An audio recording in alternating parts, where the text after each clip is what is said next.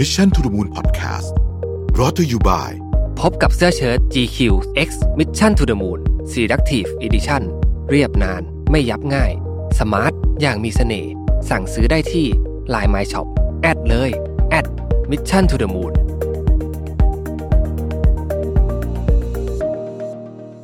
สวัสดีครับยินดีต้อนรับเข้าสู่ Mission to the Moon Podcast นะครับ คุณอยู่กับระวิธานุสาหะครับ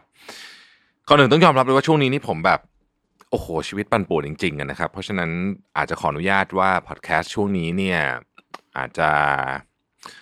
พูดง่ายๆคือจะขอเตรียมตัวน้อยหน่อยหรืออาจจะถึงขั้นว่าไม่เตรียมเลยนะฮะแต่ก็จะพยายามชวนคุยเอาให้สนุกแล้วกันนะฮะสาระจะไม่ค่อยมีสักเท่าไหร่นะขอทิตย์นี้ขอทิตย์หนึ่งแล้วกันนะเพราะว่าโอ้โหไม่ไหวจริงเหนื่อยเหนื่อยมากนะครับปั่นป่วนไปหมดเลยจริงๆนะฮะเอาวันนี้มาชวนคุยเรื่อง EV คือเรื่องของเรื่องมันมาจากว่าเอ่อวันก่อนเนี่ย ผมก็ได้มีโอกาสพูดคุยกับเพื่อนฝูงนะครับ แล้วก็คุยเรื่องรถนี่แหละนะฮะตามภาษาเออก็คุยกัน คือจะว่าไปคือทันทีที่เริ่มคุยเรื่องรถตอนนี้มันก็กระโดดเข้ามาในเรื่องของหัวข้อของ EV แทบจะทันที เพราะว่าทุกคนก็ค่อนข้างจะตื่นตัวมาก ๆนะครับ เออมันมีคำถามหนึ่งว่าเฮ้ยถ้าจะซื้อรถคันต่อไป อ่า จะซื้อรถ EV หรืออยังนะครับ ซึ่งเสียงก็แตกออกเป็นสองฝ่ายเลยนะฮะ ฝ่ายที่บอกว่า ยังไม่ซื้อนะฮะฝ่ายบอกว่ายังไม่ซื้อหรอกเนี่ยก็บอกว่าโอ้ยที่ชาร์จก็ยังไม่ค่อยจะมีนะฮะซึ่งตอนนี้เขาพยายามทำอยู่นะแต่ว่าโอเคแหละมันคงต้องใช้เวลานะครับเอ่อหลายคนก็ยังกังวลเรื่องตัวเทคโนโลยีอยู่นะฮะหลายคนกังวลเรื่องว่าโอเค ถึงมันจะเริ่มมี EV เข้ามาในเมืองไทยหลายยี่ห้อแล้วเนี่ย แต่ว่าศูนย์บริการล่ะ ช่างล่ะนะครับเอ่อเรียกว่าซื้อของล็อตแรกเนี่ยจะแบบ เฮ้ยมันจะไหวคำว่าล็อตแรกนี่ไม่คือ EV เขาผลิตกันมานานแล้วแต่หมายถึงว่า ถ้าเกิดว่าซื้อตอนนี้ก็จะเป็นคนแรกๆแล้วกันนะครับในประเทศไทยที่ใช้ ปีนี้ก็ขายไปพันกว่าคันนะ EV นะสองพันเอ่อยี่สิบนะฮะรู้สึกถ้าผมจำตัวได้ไม่ผิดนะฮะพันแปดร้อยคันนะครับคือเพราะฉะนั้นก็มีคนใช้อยู่ประมาณหนึ่งละแต่ว่าจำนวนมันยังแบบน้อยมากอะเมื่อเทียบกับรถน้ำมันนะครับ คือทุกคนก็กังวล ส่วนใหญ่ก็กังวลเรื่องเทคนิคเรื่องอะไรต่างๆนานาเหล่านี้ หลายคนก็บอกว่า เอ๊ะ แล้วแบตเตอรี่มันเสื่อมแล้วมันจะยังไงหรือเปล่านะครับ หรือบางส่วนก็บอกว่า เอ๊ะ มันช่วยเรื่องสิ่งแวดล้อมจริงไหม เพราะโอเคแหละ EV อาจจะปล่อยค่าไอเสียน้อยกว่าก็จริง แต่ เอ๊ะ ตัวการทำของมันแบตเตอรี่มันเจ้าสิ่งแวดล้อมไหมนะฮะ เอ่อ แล้วพลังงานไฟฟ้าที่เอามา ก็ถ้าใช้ถ่านหินก็เหมือนเดิมหรือเปล่าอะไรแบบนี้โอเคนะครับ บางคนก็จะบอกว่า เอ๊ะ แต่ได้ข่าวว่าเขา กำลังจะเตรียมพัฒนาแบตเตอรี่รุ่นใหม่ๆ เช่นที่เราได้ยินกันนะฮะในข่าวคือ solid state แบตเตอรี่อะไรแบบเนี้ยที่จะมาแทนลิเธียมไอออนเพราะฉะนั้น เออ มันยังไม่ถึงเวลาสุกงอมของประเทศไทยหรือเปล่า รวมถึงว่า ตอนเนี้มาตรการทางภาษีเนี่ย มันยังยังไม่ค่อยเอื้อ ราคา EV มันก็ยังแพงอยู่นะครับเ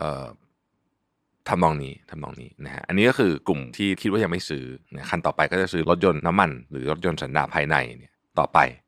ส่วนอีกฝากหนึ่งนะฮะกลุ่มอีกฝากหนึ่งก็ก็บอกว่าเฮ้ยถ้ารถซื้อคันต่อไปเนี่ยก็คงจะซื้อแล้วนะคือถ้าไอ้คำว่าคันต่อไปนี่คือไปภายในประมาณปีสองปีนี้นะฮะคืออีกห้าปีมันคงจะนานไปเอาปีสองปีนี้นะครับ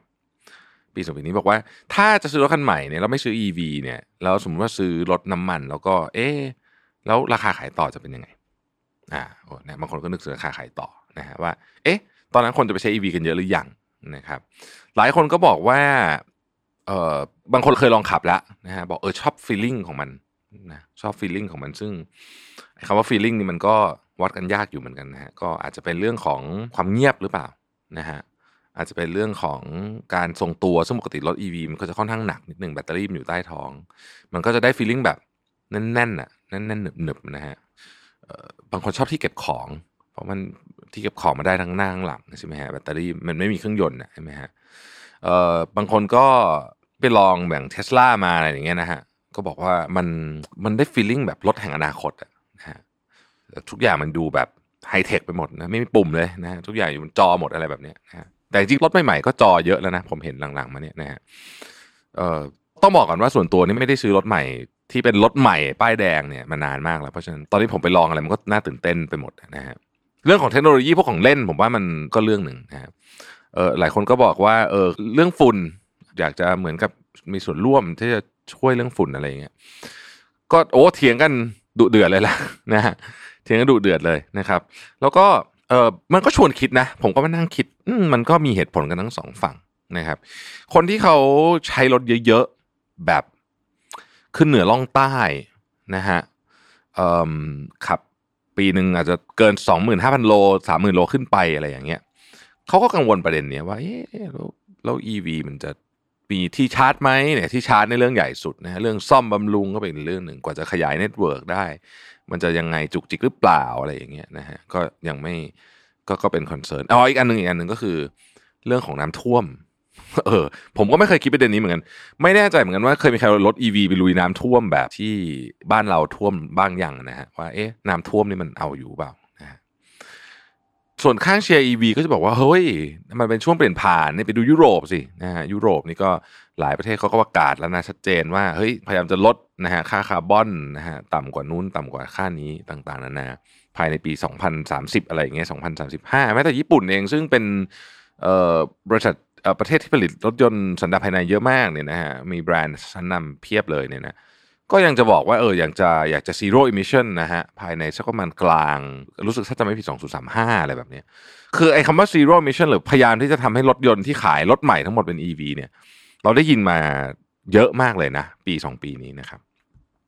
ก็เลยคิดว่าถ้าเป็นแบบนั้นเนี่ยรัฐบาลก็คงจะต้องลดภาษี แล้วก็ต้องช่วยให้มี incentive กับผู้ซื้อหน่อย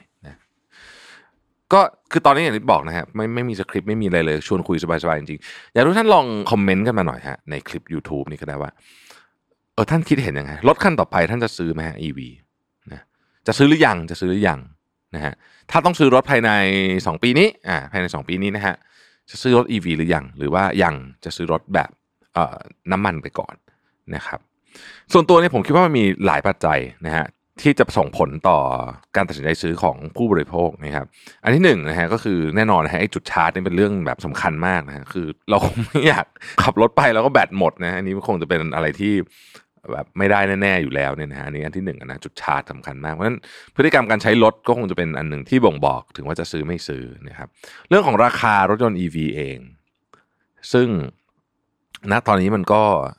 ยังถือว่าค่อนข้างจะราคาสูงพอสมควรนะฮะ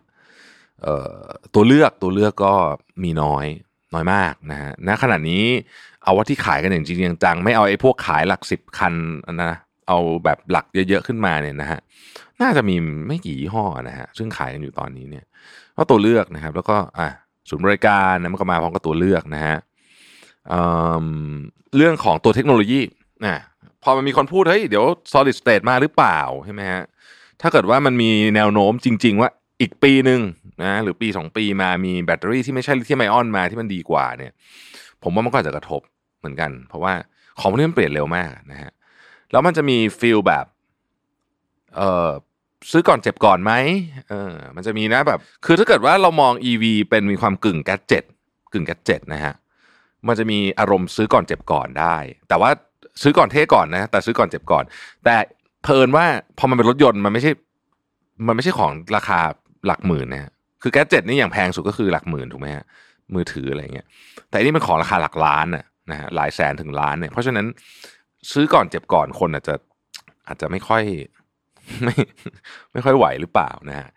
แล้วสุดท้ายคือผมว่าเรื่องนี้ก็ก็ต้องพิจารณาเหมันก็คือเรื่องของราคาขายต่อนะทั้งของว่ารถยนต์น้ำมันอีกหน่อยราคาขายต่อจะเป็นยังไง แล้วก็รถยนต์ EV ราคาขายต่อจะเป็นยังไงนะครับ แล้วตลาดมันมีรองรับเยอะแค่ไหนอะไรแบบนี้คือผมว่ามันมีตัว question mark เยอะมากนะฮะเราคงจะเห็นภาพชัดขึ้นไปเรื่อยๆ หลังจากรถยนต์ทยอยเปิดตัวมากขึ้นนะฮะแต่ก็อยากได้ความคิดเห็นทุกท่านนะว่าเอ๊ะเป็นไงคิดว่ารถยนต์ EV เนี่ย